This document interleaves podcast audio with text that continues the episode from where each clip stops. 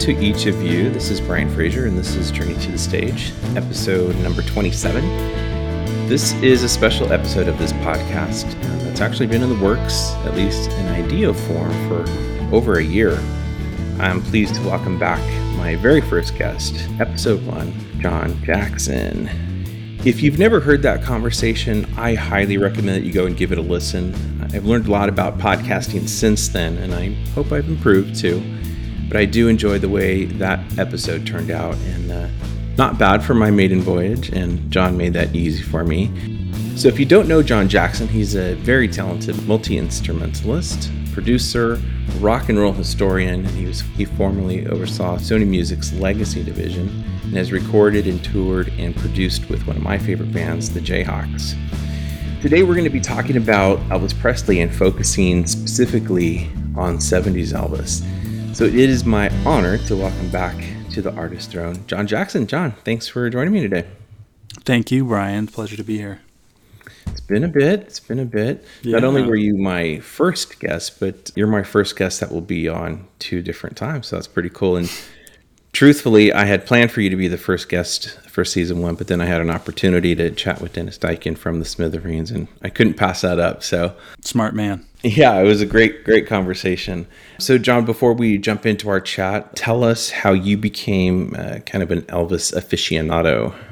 I started becoming obsessed with sort of music history, rock music history in particular, in the late 80s, early 90s when like box sets and reissues and CD, you know, sort of project started coming out. And I worked at a record store. I got a job at a, a local record store when I was 15 and so when any um, new box sets or collections or anything like that came out, I just had to get it right away with my employee discount and everything. So, nice. you know, that's where I learned about artists like The Who and The Stones and Jimi Hendrix and, you know, Led Zeppelin and all people like that. So, really, instead of the music of that time, which, you know, was becoming a little stale, you know, hair metal and stuff like that, uh, sort of pre when grunge came into the picture and, and sort of Americana took back over again, there was this period where I just was I was only listening to old music and educating myself as much as possible on stuff from the 60s and 70s and and that sort of thing. So uh, I started there, and then um, when I went off to college, I went to Indiana University because it was far away from home it was a big school, and they were known for their music school. And I got into the music school, auditioned for you know to play violin. Also, in the music school, they had they offered rock and roll history courses. They had a couple of them at the time. That was really great for the school because all kids from all over the university, the business school, the football team, everywhere else, would come and take these rock and roll history classes. They would this the music school would get that tuition credit money. Yeah so they were like, sure, offer more. And there were a couple of guys who taught them. And so um, I, I, became friendly with, with one of them and sort of volunteered to be a teaching assistant or whatever. And um, I ended up getting that job about a year later, you know, helping with test grading and stuff like that. And then I just became obsessed with it and, and showed up to every class, even though I'd already taken the classes. um, I, I, took the same music of the Beatles class for five semesters in a row because it was like nice. seven o'clock at night on Thursdays, and I was like, well, "What else am I going to do? I might as well sit around and listen to Beatles music." So that's awesome. Um, it was so awesome. Yeah, Glenn Gass and Andy Hollinden out at uh, Indiana University. Uh, uh sort of an outcropping of that, I discovered that the the school um, had a program where you could design your own major, your own you know sort of degree granting program, and so I put one together in rock and roll history, and got the um, I have the world's first bachelor's degree in rock and roll history. That's awesome. Only one person can wear that badge.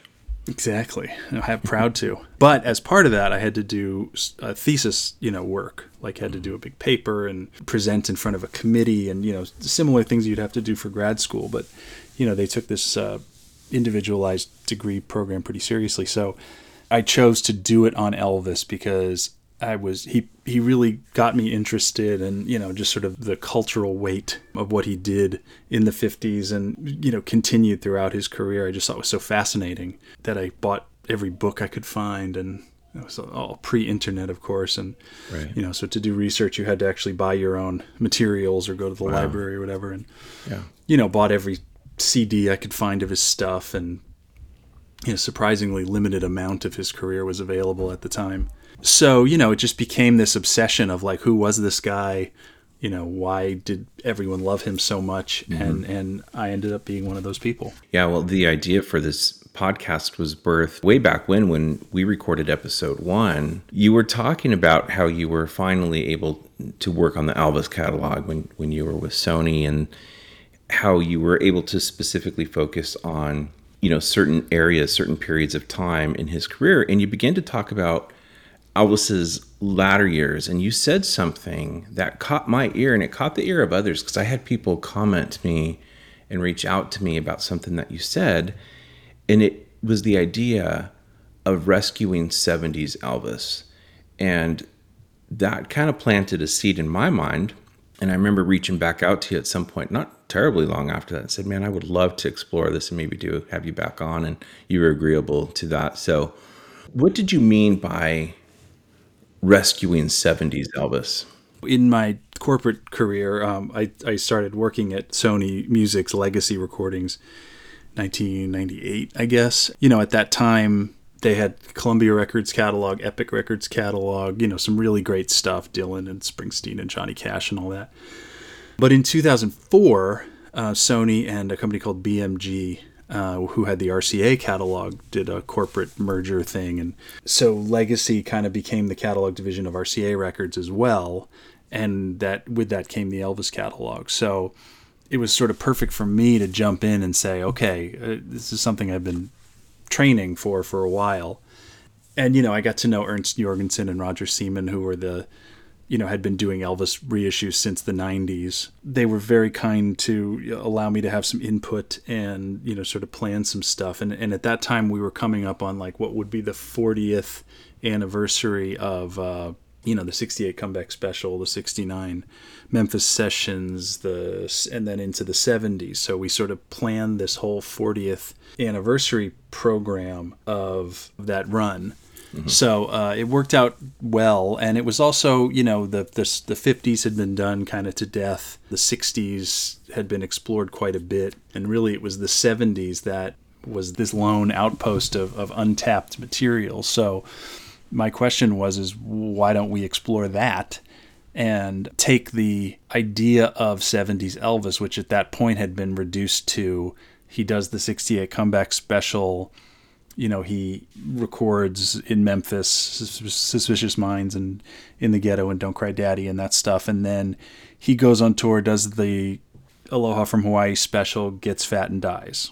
Mm-hmm. That was kind of the story, the shorthand story. And it's, it's ironic that the more Elvis has been focused on over time, you know, with great books written or great documentaries or, you know, whatever, um, the story also at the same time just gets shorter and shorter and shorter. Right. So you end up with this very shorthand version of what happened, including with the 50s. You know, I mean, a lot of people think, oh, he was on Sun Records and then RCA Records, and then he was on the Ed Sullivan Show and right. you know, film from the waist up. And it's like, no, no, no, no, no. The Ed Sullivan Show was at the end of '56. He was on TV like seven times before that, and really made the controversy and became Elvis before way before he was ever on Ed Sullivan. So, and that was the the the concept with the 70s was, you know, wh- why not help to tell the story of what actually happened over time yeah. and take our time and, and do deep dives into, you know, different years and different mm-hmm. um, events and that sort of thing and, um,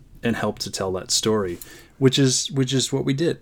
Well, it's unfortunate because history, you're right. It does have a way of, of creating a shorthand narrative that can be boiled down to a sentence, but it ends up leaving so much out. And unfortunately, with Elvis, he's become almost this caricature. You know, with the movie coming out and there being so much focus on, I think it's very timely to kind of dispel some of those things. So, to kind of work our way to that just briefly, most people I think as you and I talked uh, over the weekend, divide Elvis's career kind of in three segments. Like there's early Elvis, then there's movie Elvis, and then 70s Elvis. Is that fairly accurate, or how would you correct me on that? No, that's that's the way most people would would approach it. You know, sort of sun sessions through yeah. going to into the army, then it's coming back from the army until basically the comeback special, which is mm-hmm. kind of the end of the movie period and also the beginning of the 70s period. So it's a yeah. very interesting event in and of itself. Mm-hmm. Uh, yeah, and then you know from '69 where he goes to play in Vegas again in front of people through 77 that sort of gets lumped as one period of his life when right you know it, it was really six or seven different things that he was doing at that time, including still making amazing records, mm-hmm. recording ridiculous, you know, uh, performances, and you know, playing more shows than uh, most people did throughout the entire 70s even though he right. only made it to 77 i mean he was he was the top grossing in terms of tickets uh, artist of the entire 1970s mm-hmm. you know it's not led zeppelin it's not the stones it's not you know it was elvis because he was doing arenas from the from the get-go and he was playing you know he was playing two shows a day you know a couple wow. of days a week and then he was playing every other night so it's like you know these runs that you see on paper you know you go how do, how is this even possible that someone right. could put their their energy into this and one of my favorite uh, pieces of footage of all time is in, in the movie Elvis on tour and he's playing in um, I think it's in Florida.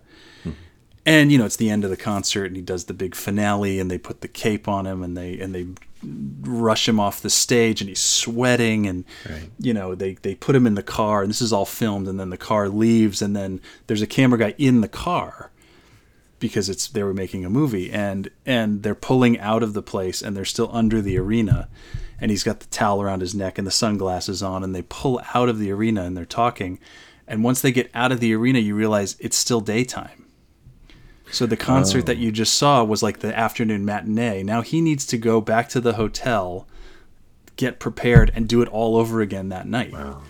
and people don't do that anymore. I mean, people no. haven't done that for years, but that was the the sort of mindset that he was in was you do two shows a day, you do yeah. as many shows as you can, you show up, you you, you know, you give it 100% every time and that's what he did hundreds and hundreds of times throughout the throughout the decade. Now, when he wrapped up kind of the movie segment of his career, what did he want to do? What what itch was he trying to scratch, you think, as he left Hollywood and, and embarked on what would obviously we know or would be kind of the last several years of his career. What what was he wanting to accomplish? Well, he wanted to be in front of people. I mean, his whole thing was performing, you know, mm-hmm. live music for a, an audience of people. And when he stopped doing it, you know, basically in '58, um, you know, he th- that was a time where live concerts yeah, I mean, you have to remember that putting Elvis into context of, of what live concerts were in the 1950s, you know, there were no PA systems to speak of. You know, guitar amplifiers were still relatively a new thing. Mm-hmm. Microphones and, you know, public address uh, speakers were, you know, just be, beginning to be a thing.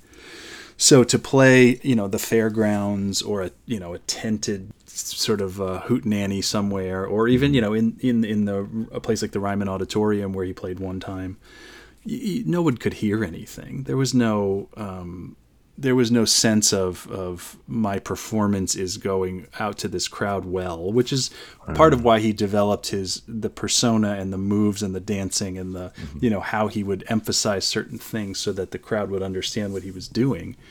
You know, and then by the time he got back from the army, it had only gotten worse for people. I mean, you look at like you know even the Beatles performing at Shea Stadium in oh, 1965, right. which is a movie you can see you know, it's these tiny PA speakers. Nobody right. could hear what they were doing. They couldn't hear what they were doing, and right. they stopped playing live shows in '66. Mm-hmm.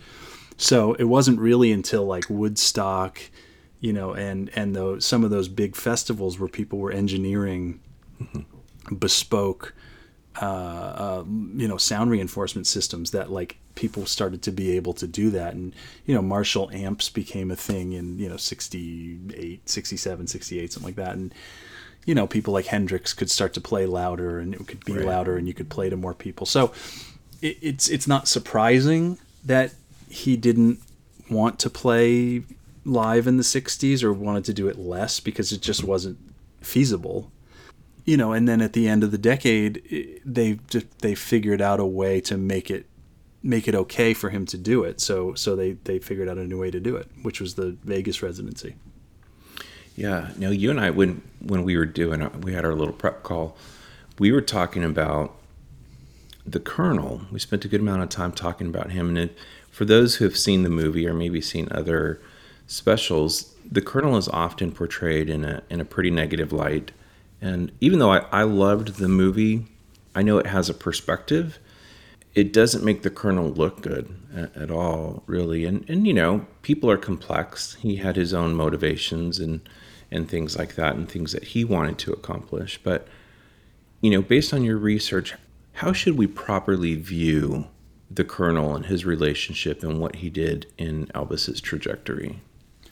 I mean, there's no doubt that the Colonel, you know, did bad things, you know, and and the movie gets some of that right, but doesn't choose to focus at all on the positive part of the story, which starts in the in the earliest days. I mean, as soon as he kind of said, "Okay, this Elvis guy has something," it wasn't that Elvis couldn't have gotten a record deal. You know, uh, you know, after Sun was sort of the, Sun singles were regionally successful, and he had management and representation, and probably could have gotten signed somewhere else. You know, even though the kind of music he was making was still a very regional music, um, it was right. not a nationally popular kind of music yet. Mm-hmm. But the Colonel, you know, who took him to RCA Records, who he knew from managing Hank Snow, you know, he didn't just sign him to a record deal. He signed him to what amounts to kind of a multimedia deal. You know, it was it was releasing music, but also you have to guarantee him performances on television, which in 1950, you know, when he just signs the RCA contract in November of 55, that no one did that. There was no guarantee you would be on television, and in fact, a lot of people didn't want to be on television back then. It was it was, you know, stressful and you know all all of that stuff. So mm-hmm. to have him appear on the Dorsey Brothers stage show, which he does in January of '56, again, you know, a full eight months before he was ever on Ed Sullivan. Wow. And he's on, I think, five times. Really? Yeah, and it's you know you can look at it on YouTube or whatever. But mm-hmm. you know, he get comes on and does you know flip flop and fly, and he does Money Honey, and he does you know the songs that would be on his first record. But but he did those appearances before the first RCA record came out and before Heartbreak Hotel came out. Wow. So okay. the genius of the Colonel was let's introduce this guy to everybody at the same time in the country you know, show him for what he looked like. Because with Elvis, hearing his music is one thing, but seeing him as a person is a whole other thing. Right. And when you marry the two things together, you sort of go, oh, I see why he is still the most famous person kind of to ever live on earth. And so the colonel knew that and for him to to have made that move and to kind of stake his reputation and career on the fact that he would be good on television and that that would be a good thing for RCA Records. That was visionary. Nobody was doing that at the time. There's examples through the whole career where the colonel is very forward thinking, is very big. He thinks big. And, you know, other managers would not have put their client, you know, had the foresight to do that or had the leverage or had the tenacity to right. to demand these things yeah. for their artists. Well, we talked about three things the residency he had set up at the International, the way he negotiated for his movies, and then the satellite broadcast. Like, touch on those three things that really the Colonel really drove. Well, so so starting with the movies in the '60s, right?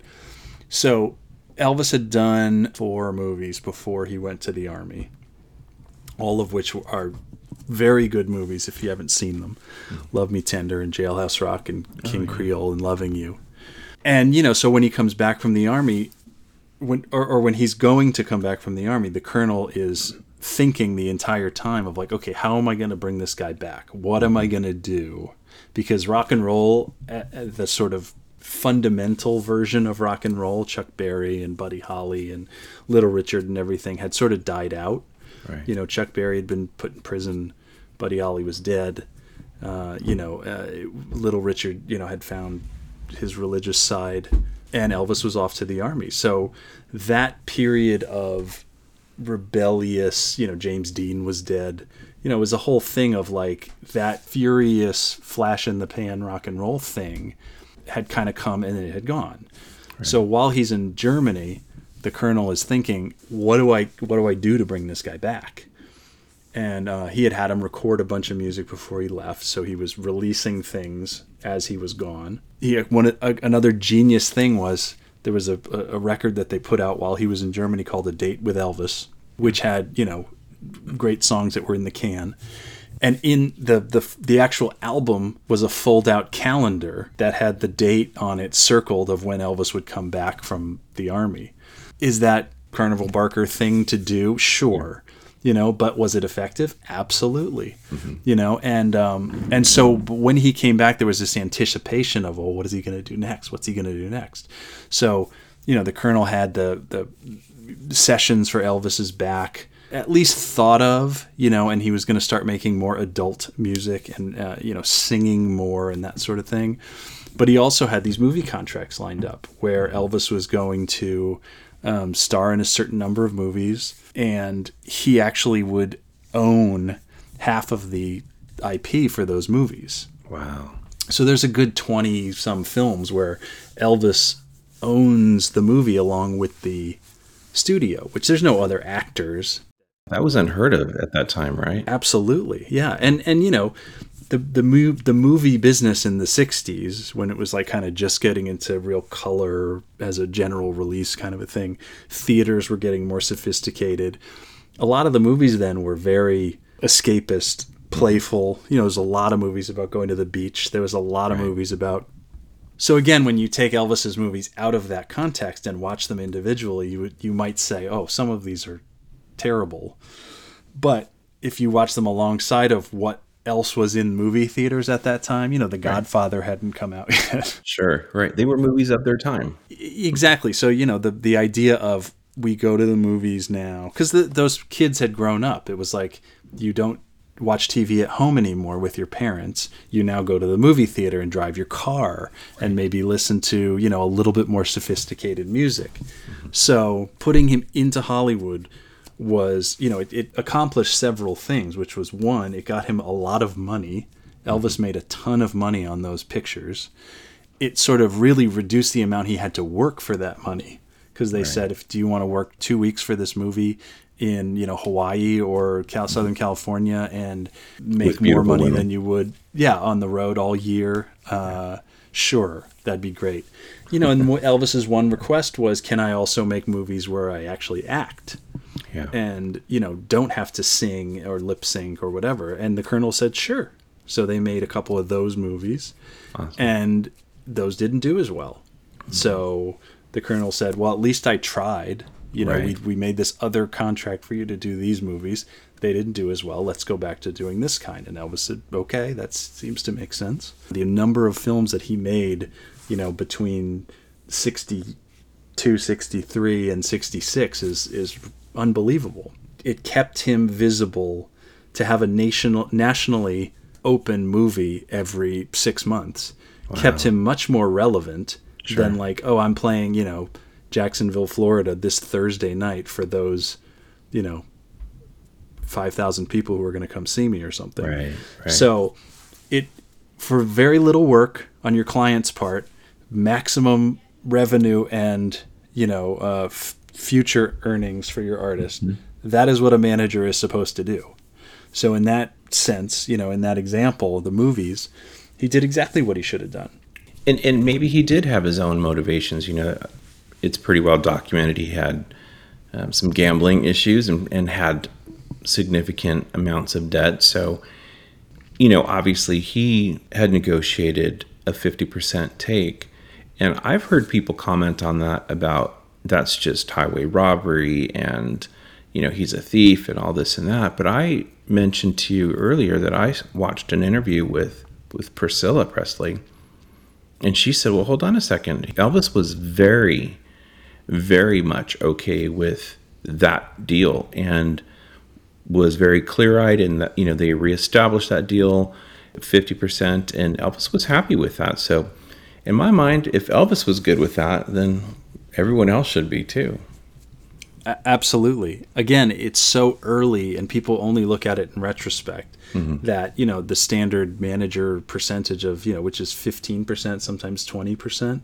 You know, for for somebody you know even the biggest managers today, uh, fifty percent isn't all that you know much more than that and to have somebody that's working that hard for you Right. because he didn't make anything if elvis didn't make anything 50% of nothing is nothing so Mm-hmm. That's right. you know to go for the biggest deals to go for the biggest um, you know paychecks for the work that was his job and sure you know maybe did he take more than you know other managers might take but he also opened up more opportunity i think than other managers would have.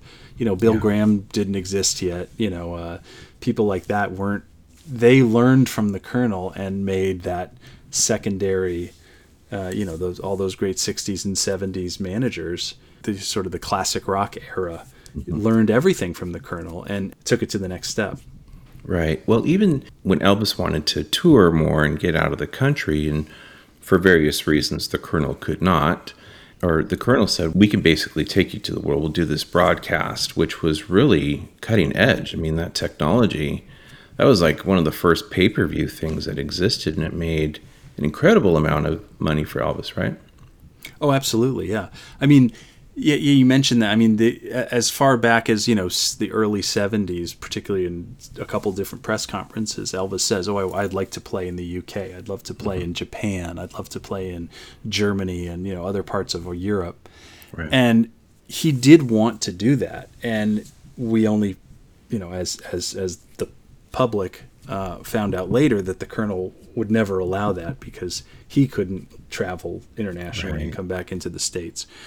That was the way that that was. But if again, if you think about it from a management artist perspective, you're going to send your artist over to you know different countries where there's different tax structures and payments and currencies and you know licenses to work and places where local crews and sound and lighting and everything is just different all the time. And you're going to send your guy out on a bus all over Europe to play to you know five ten thousand people a night get in the bus go do it again the next day.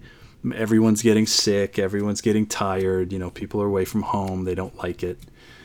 So you could do that or he could have left it. He could have just said sorry elvis you can't do uh, europe but let's do you know the southwest again. Okay. Right. Or he goes, well, wait a second, because you do have fans all over the world. How about instead of playing 200 shows in different territories, why don't you play one show? We'll make it exotic. We'll send you to Hawaii, still in the United States, and we'll broadcast it to everyone on Earth at the same time. How about that? World's first satellite broadcast. Wow. So, you know, techno- technologically, for him to go, I want to do that, and for you know the the the, the networks all over the world who were going to pick it up on satellite to go, okay, fine, and you know, ironically, the U.S. was the only territory that did not get it live. Really? We had to wait like two months. Well, it was the same night as the Super Bowl that year. Oh, wow. Okay. So it, it didn't air in the States until April, the beginning of April of 73. So over a billion people saw that. And, you know, it was the same thing with the Vegas residencies. Mm-hmm. You know, do, do I want to send my guy out in a bus or, you know, planes? He didn't have his own planes until 75. So, you know, do, do I want to send him out in a bus with a crew? You know, it could break down. It could, you know, all kinds of weird things happen on the road or do I want to put them in one place, have it tuned perfectly to the band and the singer, mm-hmm. and you know everything looks right, everything feels right, sounds right, and make everybody come to me? What's what's the better move for the Yeah. artist? And you know, at at the time, Vegas wasn't what we now know of as Vegas. There were there were several hotels, but it was mm-hmm. really like a couple of blocks on that strip. You know, when people think about Vegas in '69, you know, you watch the go watch the original version of Ocean's Eleven with Oh, Sinatra yes. and Dean Martin and mm-hmm. Sammy Davis Jr. and everything. And the entire cr- premise of that film is that they were going to take out the power in Las Vegas by cutting off one telephone pole. There was wow. one telephone pole that if they disconnected it, the entire city didn't have power for 30 minutes or whatever to, to do their heist. So it was a very small town at the mm-hmm. time. And, you know, they built this hotel just for Elvis to come, basically, the International. You know, he was signed as a, a anchor act for them. Right. Uh, you know, and there's pictures of him there signing his contract while they're still construction and wearing a hard hat and everything. and it was big news. Let's focus on the music that Elvis was making during this period. Really, some of his some of his greatest stuff came out during the '70s, and you know, kind of going back to what you had said a little earlier, his audience was a little older, so while he could still play, you know, Hound Dog and some of these songs live, he couldn't record that those songs anymore. That was part of the past musical tastes had changed.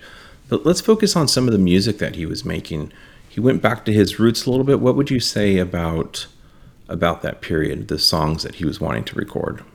Well, he had really discovered his voice. I mean, when starting when he was in the army, and you know throughout the '60s, he had more time to practice, and particularly mm. after he met Charlie Hodge, who was his great, you know, sort of vocal sparring partner, and and he had such great respect for Charlie and his voice. You know, he really started doing these huge emotional ballads which were very important to him. I mean, he was a huge fan of Dean Martin and Mario Lanza and people like that. And and so when he was able to open up his voice and his power and do these huge, you know, kind of ballads, I think that's sort of when we get that 70s Elvis. Mm-hmm.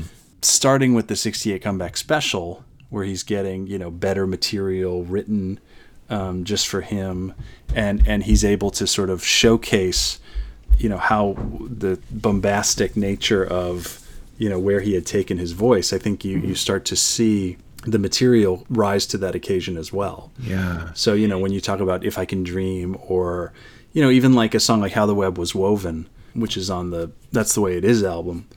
I mean that's unbelievable vocal performance yeah and um, they are songs that he was familiar with or being pitched or he was able to carry with this sort of new version of his voice and and yeah. particularly live i mean if you just go watch that's the way it is um, the concert film and you can see like that's really where he was putting his heart into was he right. was sure he was doing polk salad annie and he was doing suspicious minds and stuff like that mm-hmm. but really it was you know the breakdowns of those songs and when he could really you know get after it with his voice that was where you can tell he's the most comfortable I was listening to just last night as I was prepping a song that Elvis sang, I think in 1970, one that my step uncle Hank wrote, Make the World Go Away. And it really was the first time that I focused on Elvis's delivery on that song.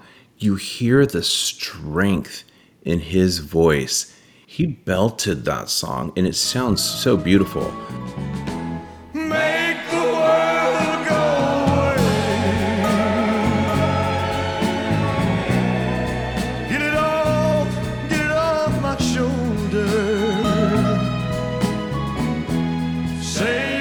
But this was really the first time I said, wow, Elvis really did have a strong voice. I've always loved his voice, but there's so much power in his delivery. It really struck me. It's a great, great song.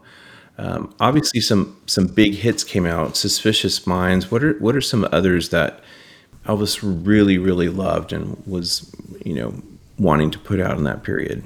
It's 69 is when he sort of gets back in touch with you know sort of better material and mm-hmm. and various people claim credit for it but he stopped uh, listening to his own publishing company who okay. you know would insist that in order for Elvis to record a song, which a lot of the movie songs, you know, you'd need to give him a piece of that, re, you know, list him as a writer or at least sign it with our publishing company.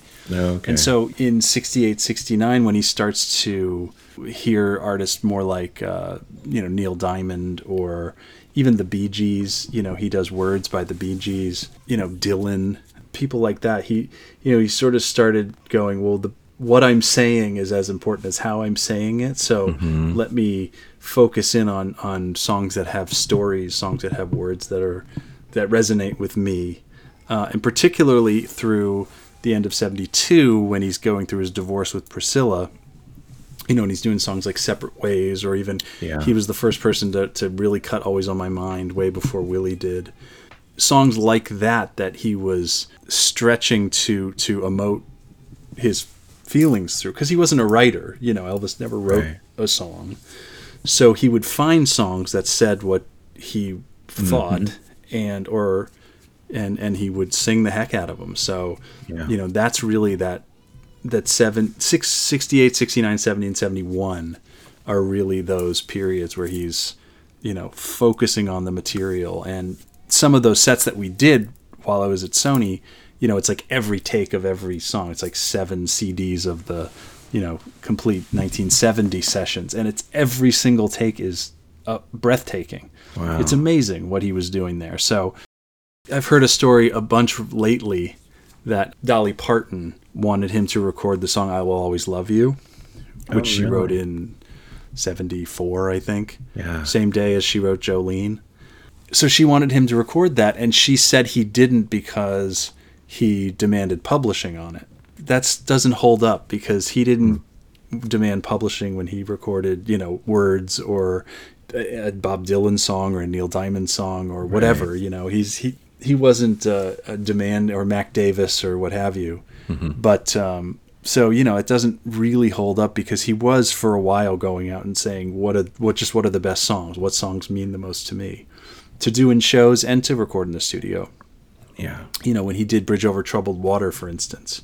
I mean, those performances are just outstanding. You know, you've lost that loving feeling, or you know, you don't have to say you love me by you know originally done by Dusty Springfield. It's like these are just fantastic, fantastic performances. And if this was any other artist that just did that part of the career, that would be legendary. But because he's the same guy that did Heartbreak Hotel and Jailhouse Right. Rock, it's like people can't those things can't exist at the same time for a lot of people.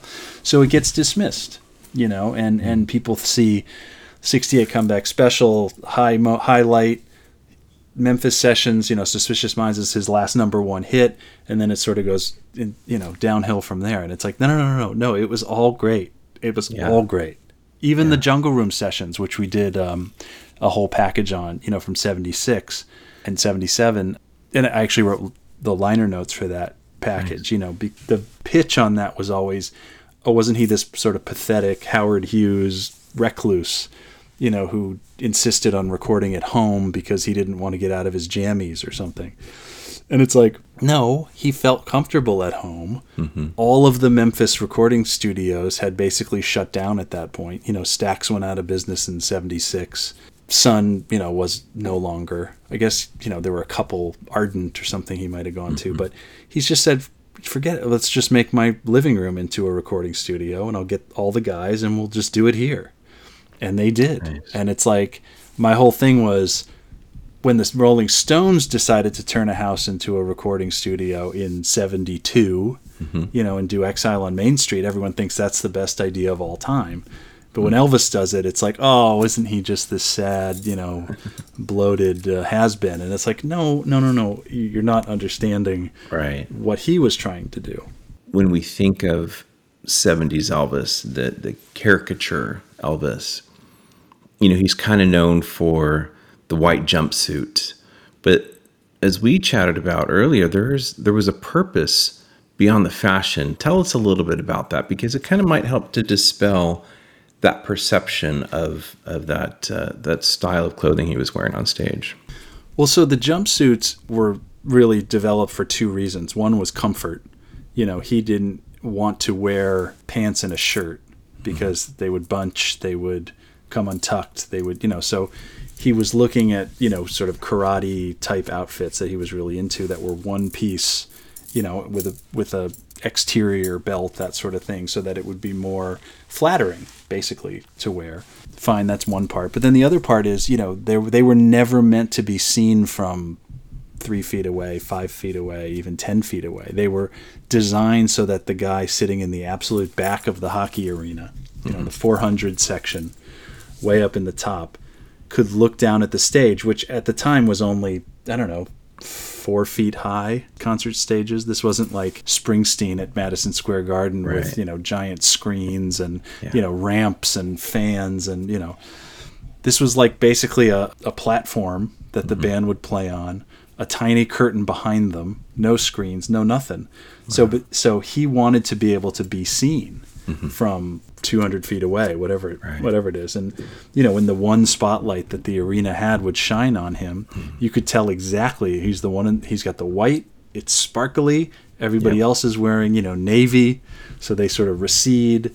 And you know the the all of the stuff with the giant collars and the sideburns and the, the hair all of that was like basically stage makeup so that people mm-hmm. from far away could see him moving see him singing see him doing his thing. And the fact that all we have left are pictures you know a lot of great pictures by ed bonja who took a lot of the album covers um, was the colonel's nephew. You were never meant to be that close to him Right. basically.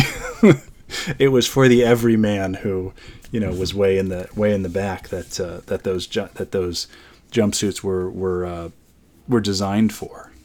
Well, and it makes a lot of sense because they had lots of mirrors and they were bejeweled, and so when that spotlight would hit, it would cast light, and you know, a lot of times there was fringe and there were the capes, and all of that stuff. I would imagine accentuated every movement, really to create a visual spectacle. When you're right, we're so used to going to concerts where you've got the screen projected up there. Um, But yeah, if that didn't exist, you make the guy larger than life by making him very obvious. That makes a lot of sense. And um, Yeah. Do you see parallels between Elvis's life and Michael Jackson's? I, I was thinking about that this morning. Have you ever considered that before? Well, sure. I mean, it's it's a fame thing, and you know, there's a handful of people, those two included, who have ever been the world's most famous person. To be driven to be that, but then also to be that talented and good to be that, is is something that only comes along once, maybe a generation, maybe, mm-hmm. and to have material that stands up over time and contributes something to the larger culture while you're doing it Yeah. is is something that you don't we don't really see.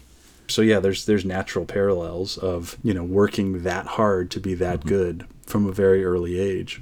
there are parallels. You're right. For anyone to reach that level, and they, they both died way too young. I mean, Michael was, I think, 50, and Elvis was what, 41, 42 when he passed? 42, yeah. Yeah.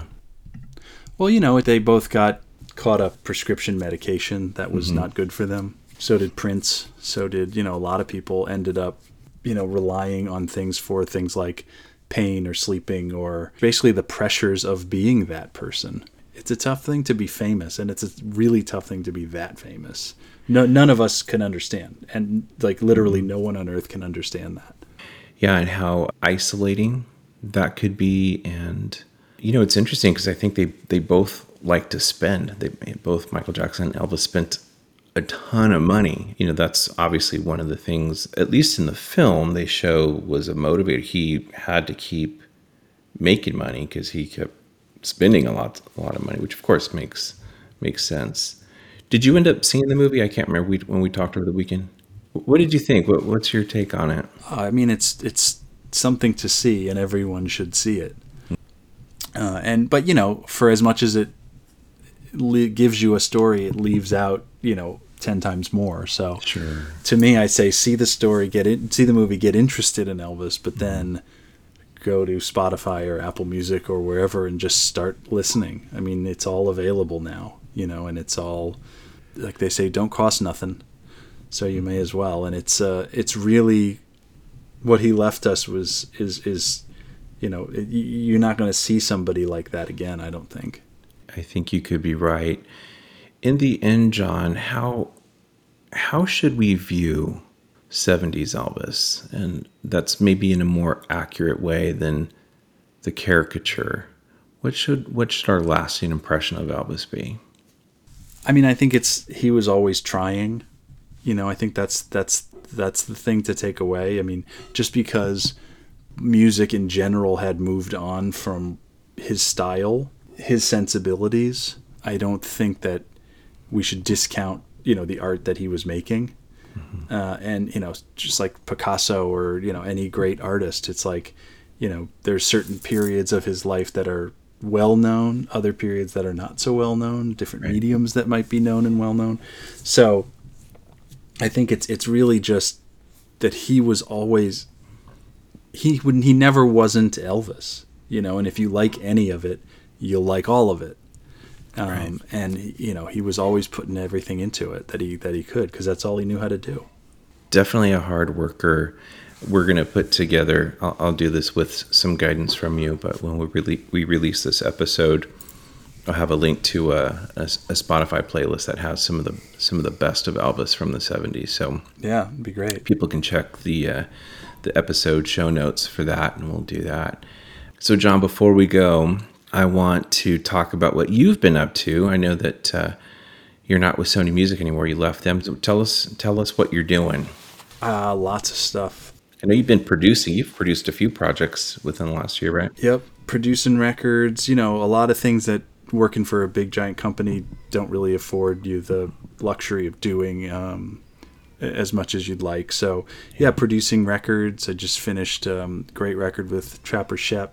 Uh, me and Pat Sansone from Wilco produced that record, and Nice. In fact, I think I've told you I've got Trapper coming on in the spring, so we'll be oh, there you we'll go. be talking about that album. Yeah, but I also, you know, I'm doing work for artists. I work with Billy Joel's team on a bunch of archiving stuff, and we just have a reimagine, recut, remix of his Yankee Stadium concert from 1990. Oh, 1990. really? Yeah, it's in theaters this Sunday, Cool. uh, and then on Blu-ray and live album uh, no, in November. Yeah, working with like the Bon Scott estate from ACDC. Yeah, doing a lot of work with uh, Rosanne Cash, uh, Steve Perry from Journey. You know, and just sort of doing what I've always done, which is sort of embracing the history, taking old things, making new things out of them, and and advocating on behalf of the artists. So Yeah. that's the fun part. That is super cool. And we can't leave before we talk about your wife's book. Give us a, a plug for that because your wife wrote a, a children's book.